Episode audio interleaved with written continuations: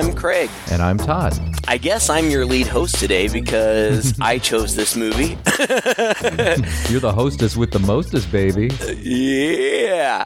Okay, so seriously, we're gonna have to stop uh, plugging Shudder until they start paying us. But um, I, I, guess I'm gonna do it again. You know, I was just uh, looking around on Shudder, and and I've really been impressed with their uh, original content and their exclusive content. And I don't know which one this falls under. I don't know if they produced this movie or if they just have the exclusive rights to it. But it's a movie that popped up just a couple weeks before Halloween called Scare Me. Uh, it's a 2020 film written and directed by a ga- guy named Josh Rubin, who I don't know from anything else. Um, and during the Halloween season, my partner very graciously agrees to watch these kinds of movies with me, even though he's not a big fan. I put this one in because I thought that it was going to be an anthology film. I knew the basic premise was that a couple of strangers come together for reasons we'll explain in a second and tell each other scary stories. And I thought, oh, well, you know, I've seen this kind of movie before. It's kind of like the campfire, you know, kind of deal where people sit around and tell stories and then the stories play out for us in film form um, with actors and whatnot. And I was surprised to find that in fact it's not an anthology mm. film. In fact, it really is just about a couple of people who sit around and tell each other scary stories for it's, an evening. It's true to its premise. yeah, it is true to its premise. And I was surprised and initially disappointed. The first 15, 20 minutes or so, when the first story started and I realized that we weren't going to see these stories acted out cinematically, I thought, oh man, uh, this isn't what I was looking for. But as it got more into the movie, and certainly by the end of the movie, I was like, oh, this is good. so anyway, I, I I had never heard of it before. I knew nothing about it. I knew nothing about the people involved.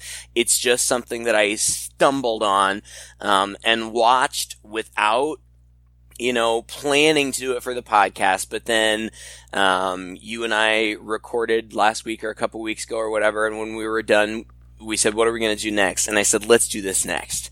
Uh, and you agreed. Thank you. Um, All I do is try to make you happy, Craig. I know. so that's my history with the movie. I, I assume that you had never heard of it either, right? Oh yeah, I mean, you know, I don't subscribe to Shudder, so uh, I don't see these Shudder originals that come up, and it's a brand new movie too. I mean, this must have been one of the last uh, COVID movies, pre-COVID right. movies. It, it, it, came out in January 24th, I think, at the Sundance Film Festival. So that had to have been like the last film festival that was in person this year, right? So mm-hmm. Shudder picked it up instantly. And uh, the actor and actress in this, it's mainly two people. A third guy pops yeah. in for a little while. Um, but yeah, I also had not heard of Josh Rubin. I was impressed with his performance. Actually, I was impressed with all the performances in the movie. But I went back and looked him up and saw that he has actually done quite a bit of writing, some directing of shorts, and uh, a bit with like college humor and the you know the stuff on online, some online shorts. Mm-hmm and I guess has done a ton of like commercials, directed a lot of commercials. So, as an actor, as a writer, and a director in this movie, I was pretty impressed. I, I saw an interview with him online, and he was talking about how you know this was his first big foray out into feature film writing and directing, and uh, he knew that if he was going to do it, he just needed to do it himself instead of try to spend a lot of time convincing other people to give him a break on something. So he wrote the script himself in about a month back in 2018 and then, you know, refined it over a while as he was trying to get investors and then purposely wrote it so that it would cost a lot of money. Mm. And that shows. I, actually, when I was watching the movie, I was thinking more like this is a play. yeah. Oh, I, it could be a play. It could be a great play. Yeah. Uh, yeah. And I mean, I've seen plays like that. I mean, there's it would be a fantastic play because it all takes place in one location in a cabin. It's just mainly, like I said, two characters back and forth Uh, it's it's a talkie kind of film. He had actually mentioned uh, in his interviews these Hitchcock movies like The Rope, which is just uh, a whole bunch of people in one location talking and kind of one long take, and and the murder mystery all happens right there in that one place. People chatting with each other, not a lot of action happens in that film. So, like we just said, it, it would be a great play because it's just like that. I I felt the same way as you, honestly. When I first started it up, I was like, this is interesting. It's going to be a, an anthology. And I kept waiting for the screen to fade into something else, and it never mm-hmm, did. Mm-hmm. And then with the first story that they tell, there's some little bits in there visually where they do a little bit of, um, what would you call it? Like visual poetic license, where they show some shadows on the wall that are clearly in their characters' heads. Mm-hmm. And they do this less and less as the show as the movie goes on. But I thought in the very beginning for them to add those little bits and pieces was a bit of a hook. And I thought I also thought we'd see more of that. and I thought maybe there'd be a point at which sort of like, you know, the real world kind of melds with what they're saying and some of the things they're saying actually start happening in real life and or maybe we're going to question whether or not this is in their heads or or or supernatural, but actually, no, there's none of that either. it really is just two characters telling stories. And how apropos, it's almost like what would you, we, we did the beach, right? Uh, was it called the beach house or the beach? Beach house, yeah. where it seemed like, oh man, this is a story for our times. Well, this was a more positive note on when two people are stuck in a place and looking for entertainment, say quarantine or whatever, then this is the kind of thing that we used to do, right? We didn't have screens and things around. We would actually just tell each other stories, or you're out in the wilderness and and you're sitting around a campfire talking. So many movies use that as a framing device. This is definitely the first movie I saw that just takes it and stays true to that premise. It's it's not really a framing device; it is the movie, mm-hmm. and I really enjoyed that. I love going to plays, and there's something about the structure of a play, maybe the limitations of a play. A good play needs to have very strong characters with really interesting things to say and personalities that really jump out at you to keep your interest in this thing that's all just taking place in front of you in a very small space uh, and doesn't have the usually have all of the ability to have special effects and other elements really thrown in. So this movie does that really, really well. Um, I was very impressed. Yeah, I enjoyed it a lot, and I'm glad we're doing it today. Well, and to some extent, that storytelling that you mentioned is sadly not entirely. I I, I don't want to be too cynical, but it, it's kind of a lost art. Um, just because we're so inundated with media from from every angle of our lives with our computers and our phones and our TVs and just everything. We have so much at our disposal. We just don't do this as much. And and you know the movie i it's not like it breaks from that but it uses it's it's so simple the electricity goes out and their Yeah. computers are dead and they have nothing to do and they both happen to be writers. You know like Yeah. they they're they're storytellers. That's that's what they do. So when there's nothing else to occupy them they tell stories. Oh. You're right. A good play does have to have compelling characters and a really good play also has to have good actors. What i thought was so interesting about this movie is that first first of all the main guy josh rubin the, the it starts out he's in an uber on the way out to this secluded cabin. And the uber driver is hilarious.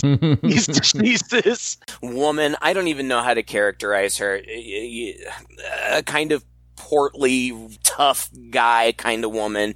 And she's asking him questions like oh so you're a writer? And he's like yeah i'm i'm kind of a writer kind of director kind of actor which is clever because he is. Yeah. you know this this guy is the writer director and actor of this movie. And he's playing a writer, director, actor, a, a, fledgling one too, which he also is. And the driver won't shut up, and she's like, "Oh yeah, I'm kind of a writer too."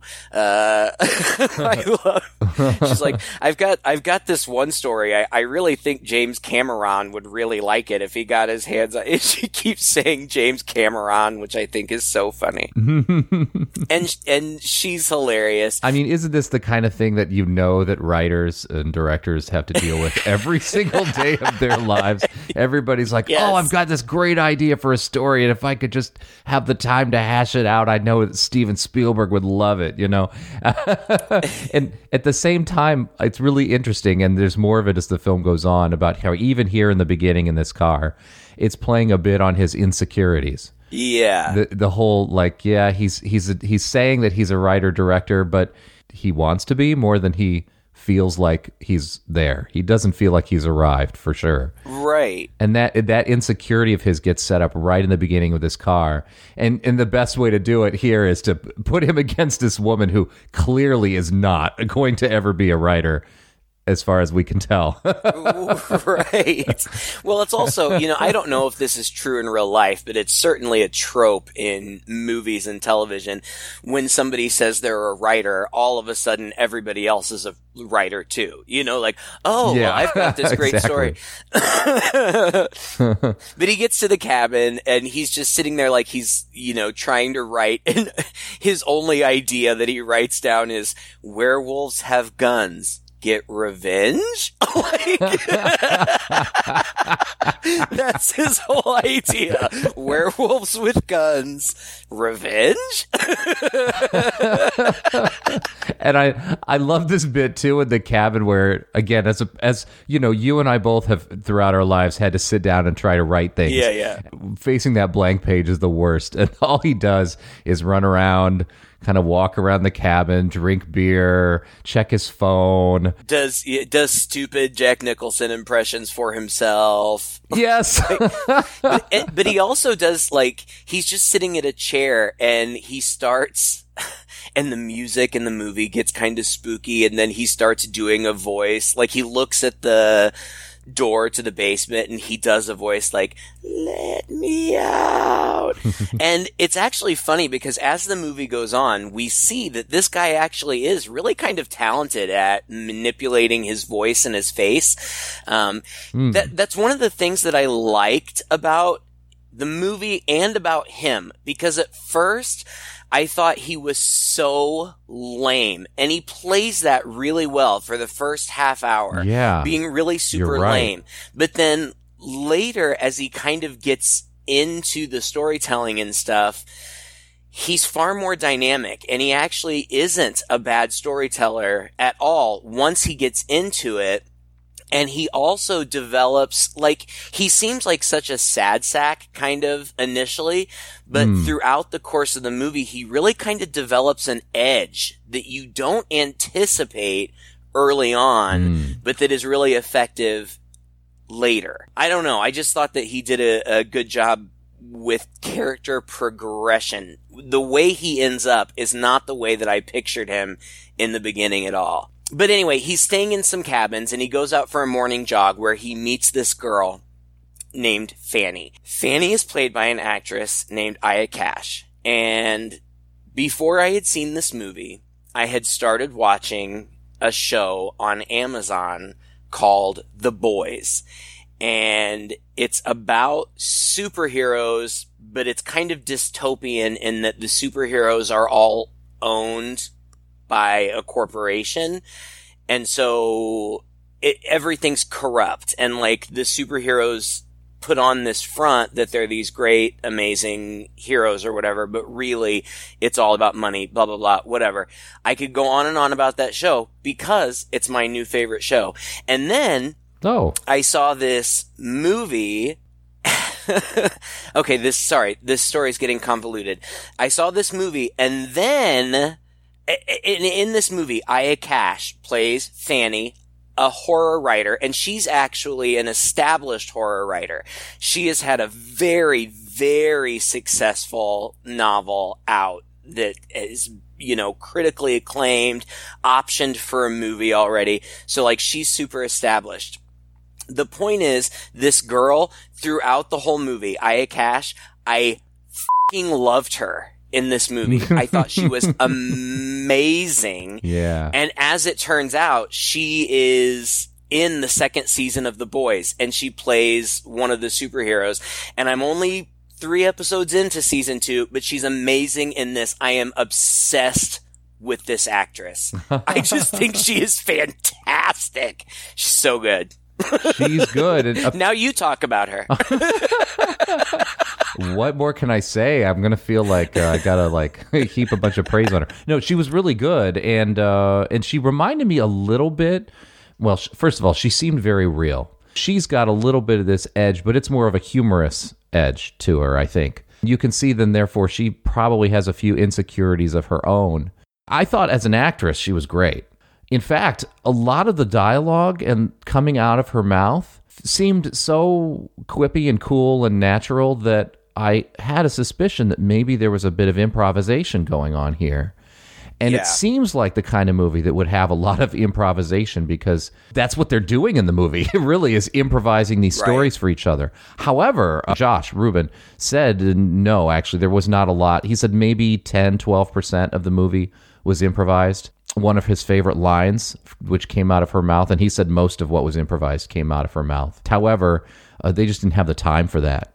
He said, uh, "We, we, you know, we just basically had to set it up and go, and we didn't have the time and the money to spend a lot of time improvising scenes." So, and I liked her character, even though at first I didn't. There's some about her that turned me off a little bit. Like maybe she was a little too. Um, what's the word I'm looking for, Craig? I don't know. She's. Uh, I do like her, but I could understand like if I knew her in real life. I don't know. Yeah, She's she's Cynical. really sharp, Sharp. very cynical. And I like sharp people. I think people should be sharp and clever, and cynicism isn't terrible, but maybe she's got a bit too much of a dose of it. I don't know. Yeah, and and she's a little bit condescending, Yes. but I, I, I it almost it feels less like being condescending than it feels like just being a straight shooter. Like Yeah. She just she just says what's on her mind, or, or she she kind of ends up taking like a tough love approach with him, right? Like uh, at first, I th- I thought she wasn't really encouraging him in his aspect of telling the story, like you said, just a little more condescending. But after a while, I felt like no, I think maybe this is just her approach. She has this aloofness, um, and this aloof. That's good. Right, yeah, a little bit of an aloofness and then kind of a tough love approach like I'm going to tell you straight, kind of jerky about it in order to bring out something better in you that maybe she kind of has seen in there all along or was looking for anyway. But she's also just very cool about it. Like it Yeah. doesn't come across as malicious or nasty. No. I, I don't know how to describe her. There's a she's confidence. Just sharp. She's yeah, she's very confident. It seems like, and and just really sharp witted. And and I I believe that she you know she's smart and she is good at what she does. And though, like you said, she's not braggy about it, she's also not hu- super humble about it either. Like, Yeah. this is what I do and I'm good at it. you know, Yeah. like I'm not going to apologize for that. Good for well, her. so the, the, they meet and it's kind of a lukewarm meeting. He knows who she is. Of course, she doesn't know who he is because he's nobody. It's kind of a cool meeting. Like it kind of seems like he's kind of maybe trying to flirt with her just a little bit, friendly flirting. Hmm. And she's just not into it. Like, okay, whatever, bye. um, and so they, they go their own merry ways, but then the power goes out and she comes over because you know there's nothing to do. And um she, there are jump scares throughout. Like she scares him at the window. It's funny. Um but she comes in and they're just kind of hanging out. And she's like i've got an idea. Let's tell each other scary stories. And he's reluctant. She's like no seriously. You're a writer. You say you're a writer. Let's do it. Let's tell stories. And she says you go first. And he's really reluctant. And she's like well what you know what are you working on and he's like well i'm kind of working on this werewolf story it's kind of like it's a it's a revenge story and she's like okay well what's the story and he's like well a werewolf kills a boy's parents and then he gets revenge and she's like okay, so what's the story? And he's like, well, that is the story. And she said, that's not the story. That's an idea. What's the story? And I just love that. Mm. And she, she forces it out of him. She makes him tell the story and she keeps prompting him with things like details, details. Come on. What's the backstory? Um, and he starts telling the story and he starts out very, um, Awkward. timid's not the right word. Awkward, yeah, like very much questioning himself. And it's evident that he really doesn't have much more of an idea besides werewolves with guns. Like, that's it. Like, he thinks that's good enough. And she even says, like, hmm, werewolves. Werewolves are tough. You know, like, what are you gonna do? We've all seen the werewolf story. Um, with his prompting, or excuse me, with her prompting, he tells this story and it is kind of lame and it starts out kind of lame and it's all, you know, very typical. A werewolf attacks this family and the dad gets attacked first and then the mom gets a gun out of a shoebox in a closet, which the Fanny's totally calls like, yeah, obviously, because there's always a gun in the shoebox in the closet. um, but as he gets into it, it gets better. And like you said, the movie does cool things where they play with light and shadow. And so when he says something about, I don't know, he says something about it being dark and a full moon and the light and the trees and, and so we see like shadows of trees on the wall behind. And then he starts creeping up the stairs and they do cool things with shadows. And then he reaches his hand out and it acts like around the banister, just his hand and we see a werewolf hand Mm-hmm. and she's really getting into it and she actually says, "F- that is scary and like she's getting into it and he's getting into it and it's fun and we're getting into it too. I mean, I was. Right.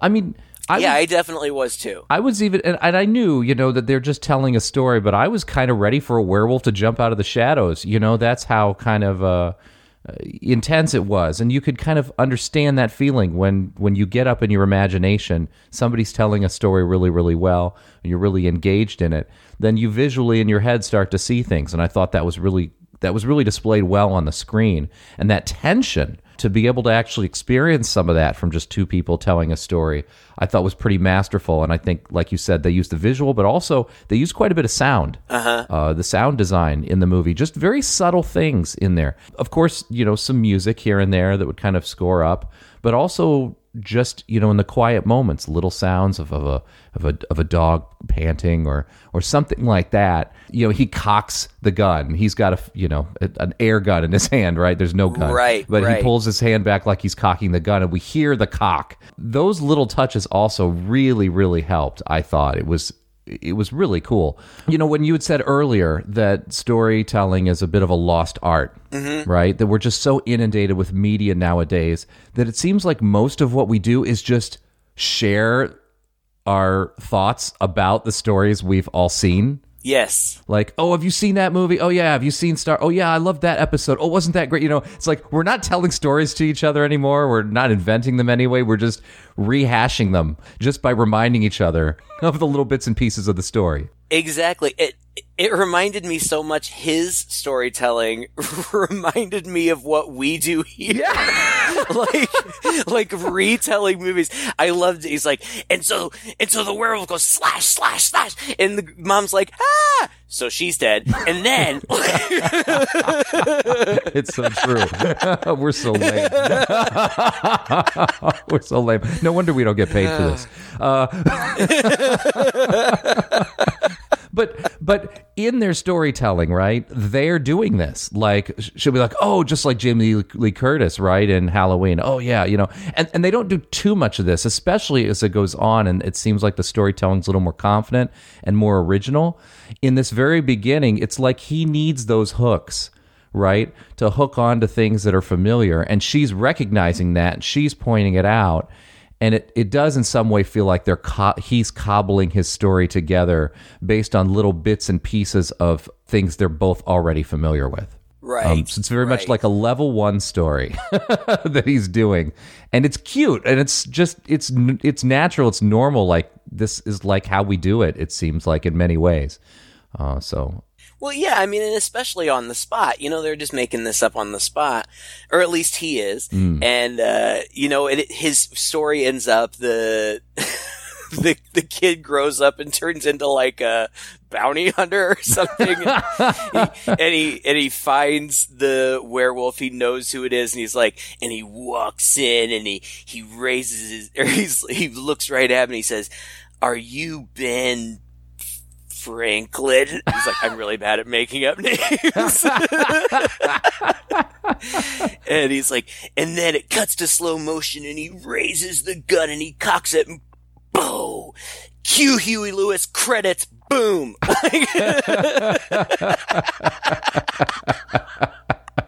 Huey Lewis. Uh, so, I know, so silly, so funny. Oh, God, but then it's her turn, and at first he's like, okay, your turn, and she's like, nope, I'm good. Like, she's not gonna tell a story, but he finally gets her to, and her story is called Grandpa, and I have been walking around the house doing this story for weeks. she talks. she she's like, okay, so there's this little girl. Let's gonna call her hmm, Cassie. I don't know, whatever. And she's like, but she has this grandpa, and he's super creepy. And the other guy's like, uh, wait, no. If this is a touchy kid story, I'm not into it. And she's like, no, I'm not gonna go there. Shut up. Um, and that's the other thing. Like he tries to do the same things to her that she did to him, like asking for details, and she just always says, "Don't interrupt me." she just shuts him down. And he's like, okay. and and she's like and and Cassie has this grandpa and he's like Bulgarian or something vaguely Slavic so he has this Slavic accent and she she tells the whole story and it's just it's a very simple story but it is very creepy about this creepy grandpa and like Cassie, come to grandma. Grandpa wants to talk to you. I have been walking around doing that voice for weeks. Ah, I see you've I'm been re- sure. I'm sure that Alan is. I, I'm. I'm sure he's terribly amused. Come to Grandpa. Is this this must have been the most rehearsal you've put in for a podcast lately. I'm really impressed that you brought that to the table. Usually I'm singing songs. It's such a simple story, but she is such an effective storyteller. Like she's so good. Like I want this girl to sit and tell me stories all day. Yeah. Like she's just fantastic.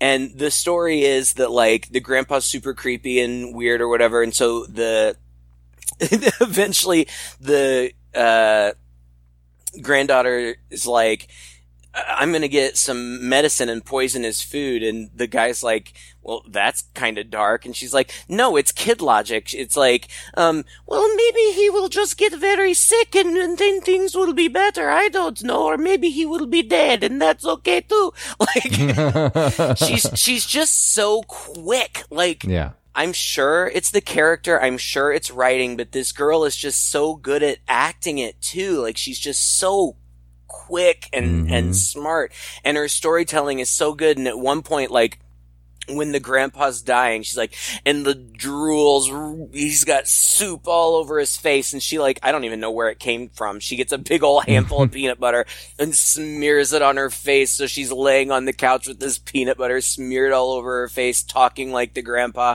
and then the grandpa dies and comes, like, sends his little Dog, dog back. back to haunt her and like you said little things are going on. Like she'll say things like cue the spooky lightning and lightning will happen. And then she'll say and the door opens slowly by itself. And you see that happen behind them. And th- it's not as though they're not taking notice of these things. They do. Like they look at them like they look at the door like that's weird as though these things are really happening as they're telling the story.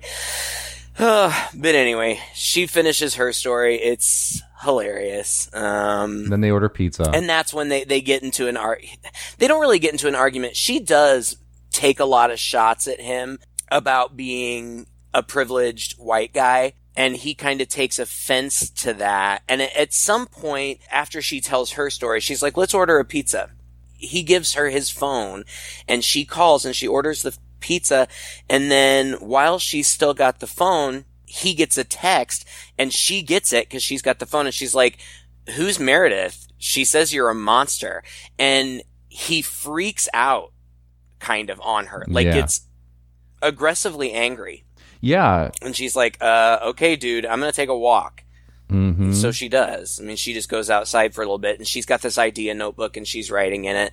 And they make up, you know, he goes out and, and they share like a CBD vape or whatever. And he's like, well, she's my ex and she got a restraining order against me. Like, And she's like, he, what? kind of explains it away. He- he- but, but, you know, it, it, it just kind of se- seems like bad relationship ending and he's edgy about it, but well, not really a big deal in the moment. It's true, but also I don't know. For me, it felt like a bigger deal because uh, in the moment, because I, I, it brought me back to really where we are and what their situation is, and maybe just because I knew this is a quote unquote horror comedy, I was waiting for a twist to come or something. But they're still two strangers. They really don't know each other. Yeah. and she. Being the female in the situation, although she does seem like a woman that can very much hold her own, still has put herself in a position of vulnerability by coming to this guy's cabin and agreeing to be there with him.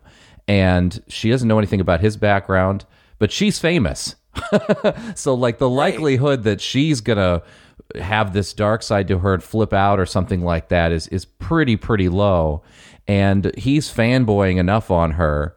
Uh, you know, it's it's just um, it, it, it reminded me that ma- we don't know enough about him yet, and so when he tells this story about how not only did he and his wife have this bad breakup, but he had this mental breakdown, and that he had threatened to kill her, Yeah. she's a little taken aback by it briefly. He's like, "Oh, really?" And you can visibly see a change in her face. And like you said, he kind of explains it away like, well, you know, like, I'm going to kill you. I'm going to kill you. You know, it's just the sorts of things we shout at each other when we are fighting. Right. But duly noted, you know, by me, by her, I was Right. like, oh, yeah, that's interesting. And so it did for me at least a little bit up the interest.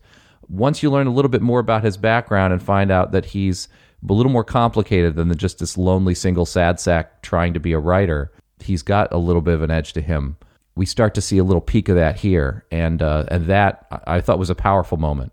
Yeah, I agree with you, but I don't know, maybe like her in the moment, everything else about him has seemed so non-threatening. Like he just Right. seems frankly, he comes across as being pretty weak. You know, like she is Hmm. a dominant f- force and he is not.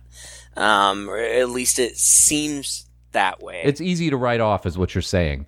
Yeah, and, and I even believe him. You know, I even believe him when he says, oh, "You know, it's when you're fighting and you're really upset, you say things like that, like I'm going to kill you." Like I don't know, I don't recall ever having said that, but I have had, I've said horrible, hateful things that I didn't mean. Right. That taken out of context could be threatening, I suppose. It, it, it came across, you know, it, I believed him. You know, I just, I, I believed him. He went through a bad breakup and it was ugly and that happens. I, I, I didn't think, oh, he's scary. You know what I mean? I, I didn't either, but I, I, I, consciously wanted to believe him because of all the other things you said.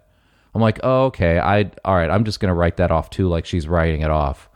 Um, but you know, once again, it just really illuminates that that fact that they still don't really know each other that well, and that they're putting a lot of trust in each other to be there. Well, and the fact that we're talking about it so much, I'm sure signals to our listeners that it's significant later, and Yeah. it is. Um, but s- It seems like I put more interesting way. significance on it in the moment than you did. Yeah, I, I think so.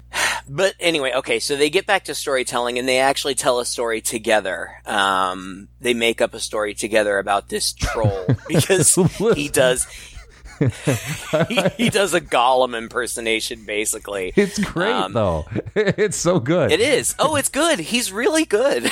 and he is actually very good at doing voices and manipulating his face. He can do really interesting, fun things with his face. Like he can cross his eyes funny and he can really kind of grotesquely manipulate his face.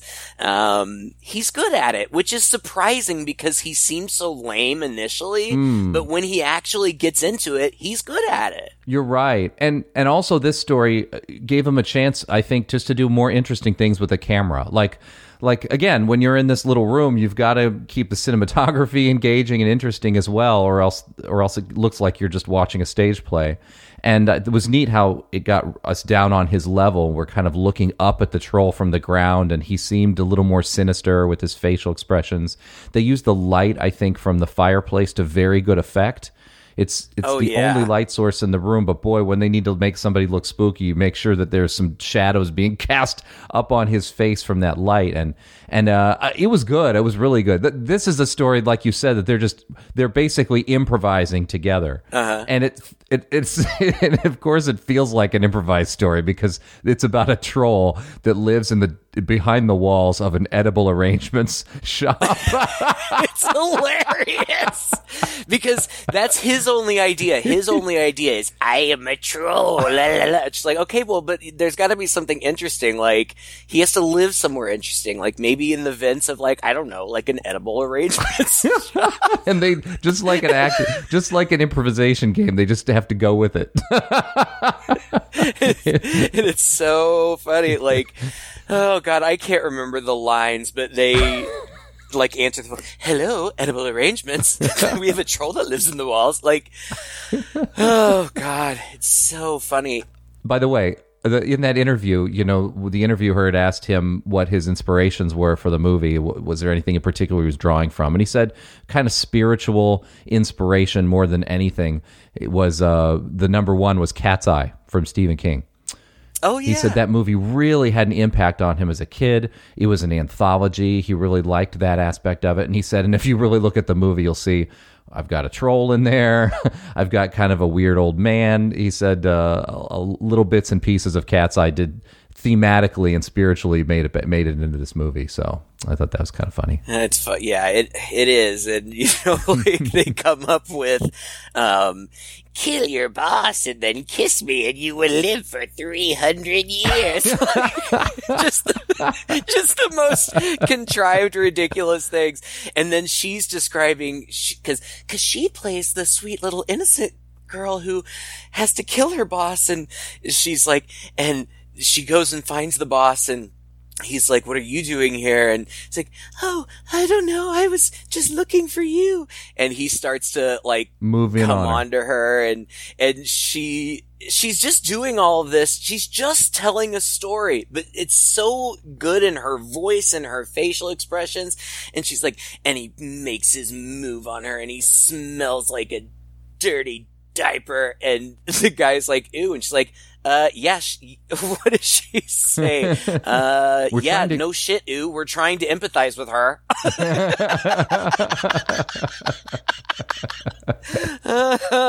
It's like she's giving a, a master class in storytelling for this guy. yeah, and they do great things with the camera because at the end of the story, she kills her boss, but then somebody else witnesses it, so they have to kill her too. And so they're and and then he, as the troll, kind of down, hunched down, is chasing her around, and she's screaming and running like she's in peril, and it's hilarious. And they're just running across frame. Like mm. I love that. Like you just see him chasing her across the frame and then chasing back and then back again. And then the last time you see he's dragging her by the feet and she's like pounding on the ground. and then they just end up on the ground together laughing hysterically and they almost kiss and I thought that they were going to, but like it's part of the story, but it's that like cute thing where like Mm. well, n- now in the story, it's time for them to kiss. Oh yeah, I guess it is. And they kind of start to lean in to kiss a little bit, but we see somebody very scarily open the door and sneak up behind them. And then the person says something and they both scream and jump up and it's the pizza guy. Yeah. Um, who's, pl- who's played by, uh, Chris Redd, who is an SNL alum. Um, and he's very funny and he gives them the pizza and they pay him or whatever. And then he says something like, I guess it's a good thing I'm not a serial killer. And he kind of does his own little 30 second improv story. Yes. And I guess that prompts her to invite him to stay, which he does. He stays like for a couple hours. Too long for um, pizza hanging out delivery with them man. and telling stories. Oh yeah. W- when he finally leaves, when he finally leaves, he's like, "Oh shit, I gotta go. I've got a Hawaiian that was supposed to be somewhere two hours ago." I didn't anticipate this part. I didn't anticipate a third person coming Oh, in. me neither. And when he arrived, when he arrived, I was a little disappointed because I was so digging their dynamic Hmm. that I felt like introducing a third person would kind of mess with that. But as it turns out, this guy is actually really funny too. And it turns out he doesn't know who she is until Fred tells him. But then he, he, as it turns out, he does know who she is and he's a huge fan. And so he's starstruck. And so he hangs out and they get drunk. And then she's like, so anybody want to do some coke? and so, and Fred has never done coke before, which they are both blown away by. They can't believe it. They're like, "Oh my god, you have to do it! You have to do it!" He's like, "No, I've never done it, and I'm sure you wouldn't like me on coke." Mm. Which again, just a little bit of like foreboding, like, hmm. Hmm, why'd you like, say that? Why? Yeah. Right, exactly. But he does it anyway. And so then they're they're all coked out of their minds. And he, Fred, has been trying to get Fanny to tell the story of her novel the whole night, and she wouldn't do it. But finally, with Carlo's help, they talk her into doing it. And she and Carlo act out the events of her book, which is like a vampire book, I think. But I also thought this was clever because like him, I had been wanting to know what her amazing book Yeah. was all about.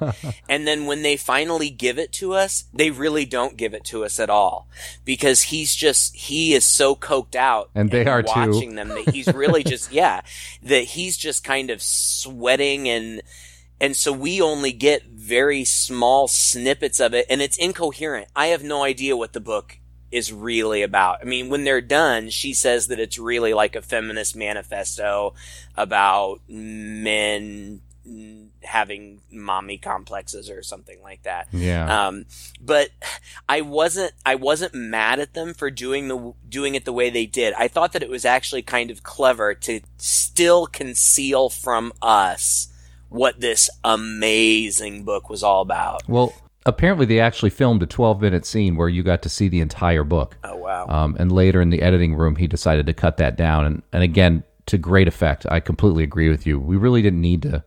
We, I mean, this keeps us from having to pass judgment on her, right? and her novel and her success and all that stuff. I'm sure it was really, really funny and interesting the way that they shot it. But like you said, it's so much better for us to just not know for sure what all that was. Because, you know, the, the, the theme of the movie, you know, and, and what we're getting is these stories that they're making up and telling each other. And this would be more rehashing of something that's already out there. Mm-hmm. So it, I think it was a better choice for them to cut that out, like you said, and the device that they were all kind of coked out on it, so it was a little incoherent anyway. Makes perfect sense. it's still fun to watch. It was, because yeah. It's It was hilarious. Shot. It's it's madcap the way that it's shot, Uh-huh. which I assume is meant to mimic the way that they were experiencing it, experiencing it on coke. I've never done coke. I have no interest in it, so I don't know what that's like. But visually, I felt like I kind of like I get it. You know, everything was frantic and crazy, whatever. Well, but it's interesting his reaction to it. He's just like, I don't get it. And he's more or less nonplussed. And she's very apologetic. Like, for once, she's kind of put on the defensive, being the one being judged here. Uh-huh. And she's like, well, you know, I mean, it's kind of hard to act out a whole novel here right in front of you. You know, we're kind of, we have limitations and things like that. And he's like, no, I just don't understand this theme, this whatever. And there, there's a little bit of tension there all of a sudden again, but it's, you know, it's flipped around. And I think that it's like he wants to cut her down a little bit because he feels like she's been flaunting her success a little bit all night long.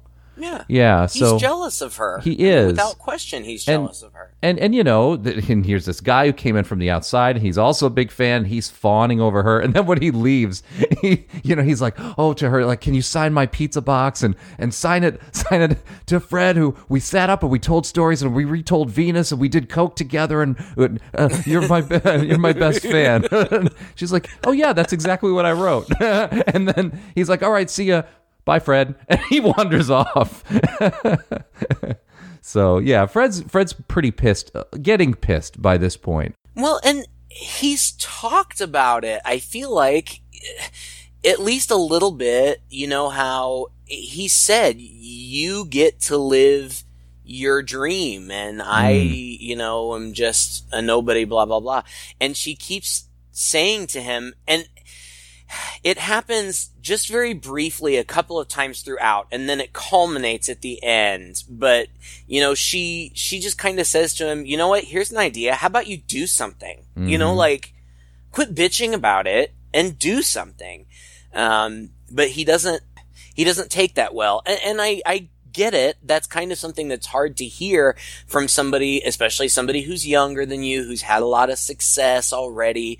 Um but she's right you know like Yeah. he's just feeling sorry for himself but he's not doing anything proactive.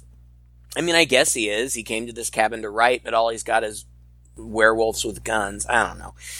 Before Carlo leaves, they do a musical story, which is hilarious. Um, they're like, uh, Fred says, let's do something with music. And then they're just like quick brainstorming. Yeah, uh, a singer possessed by the devil. It's like a star is born, but Satan. And it'll be like, American Idol, except not because we won't want to have to pay the licensing fee. So instead, it'll be the big talent show live. and then Fred plays the part of the devil, and he's all lit in red, and she's this she's this mild mannered girl who's accepted this deal with the devil to win American Idol, and like she's up there getting ready to perform her song, and she's like, "Don't fuck this up for me, the devil."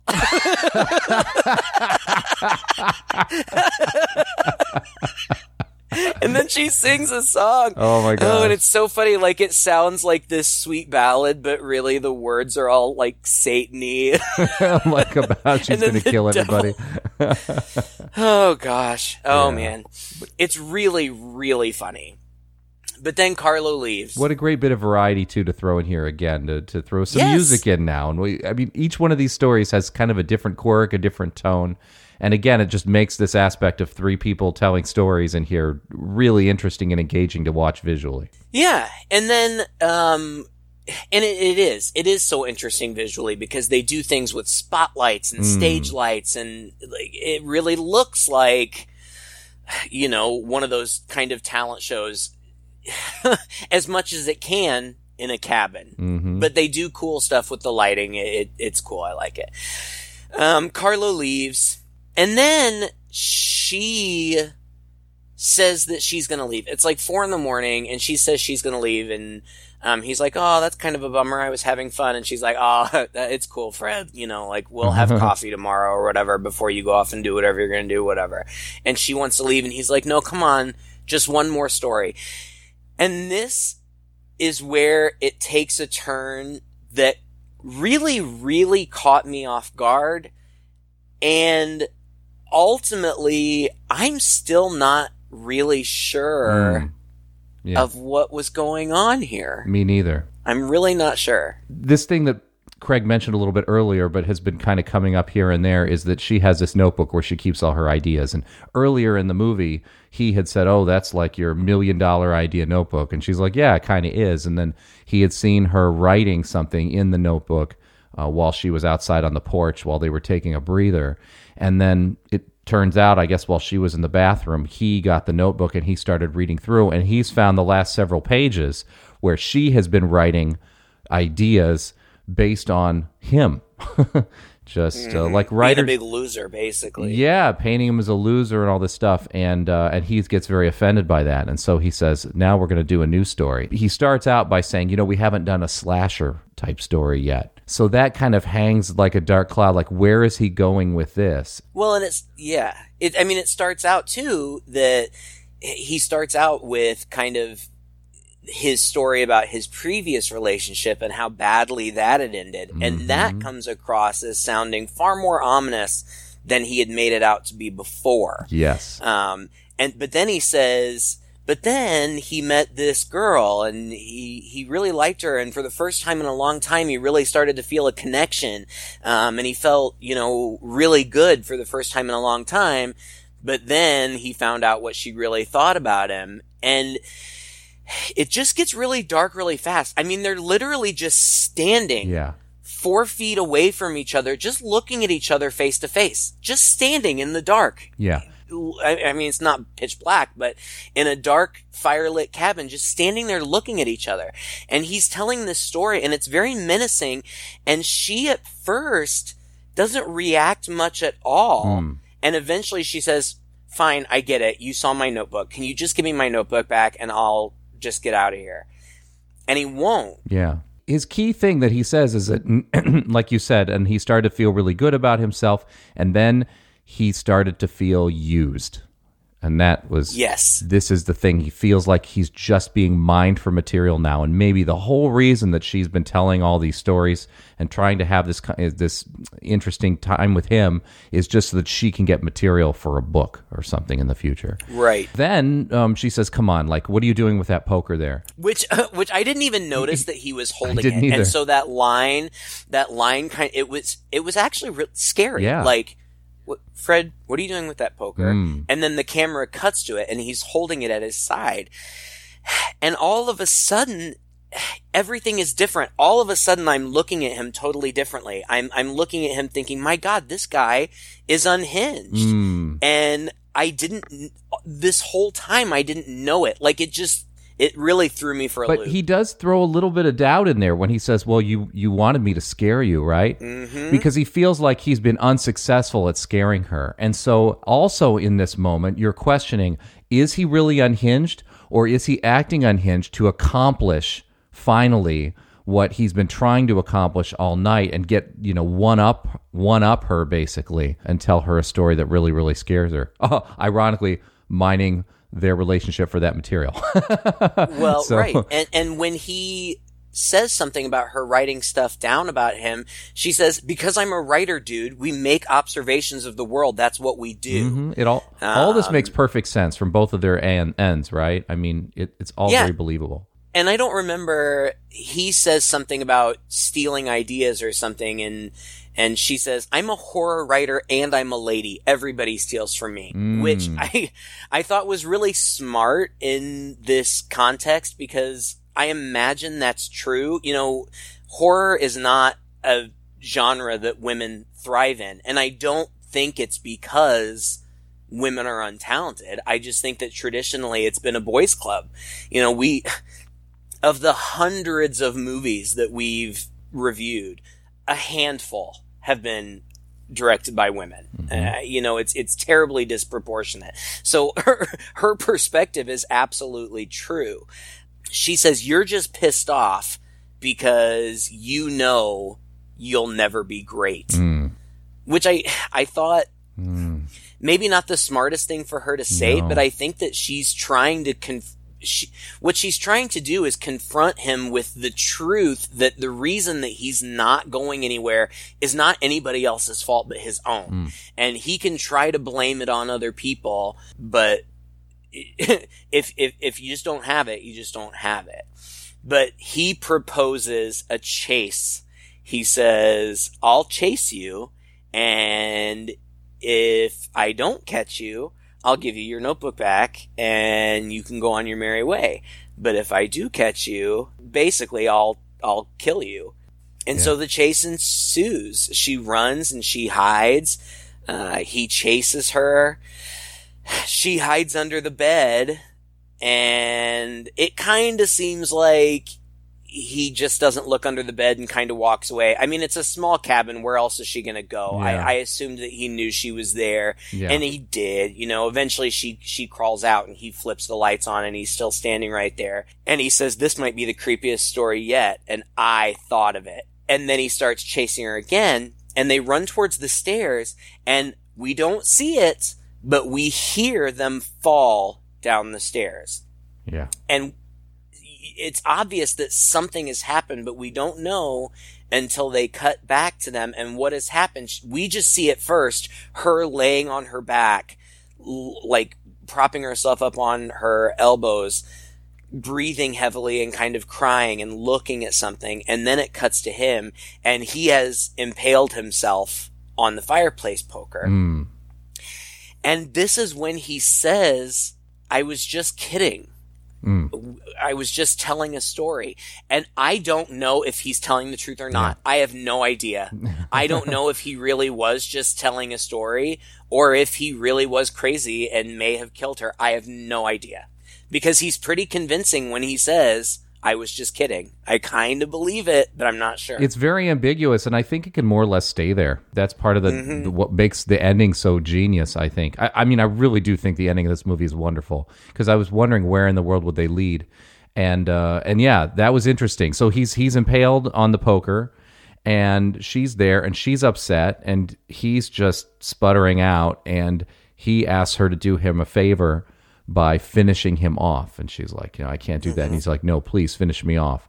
So she goes over and she gets a log and starts to approach him, and he goes, "Oh, log, good choice." Mm-hmm. And and she raises it in the air like she's going to bring it down on his head or whatever, and then she goes, "Nope," and just drops it and just walks out of the house.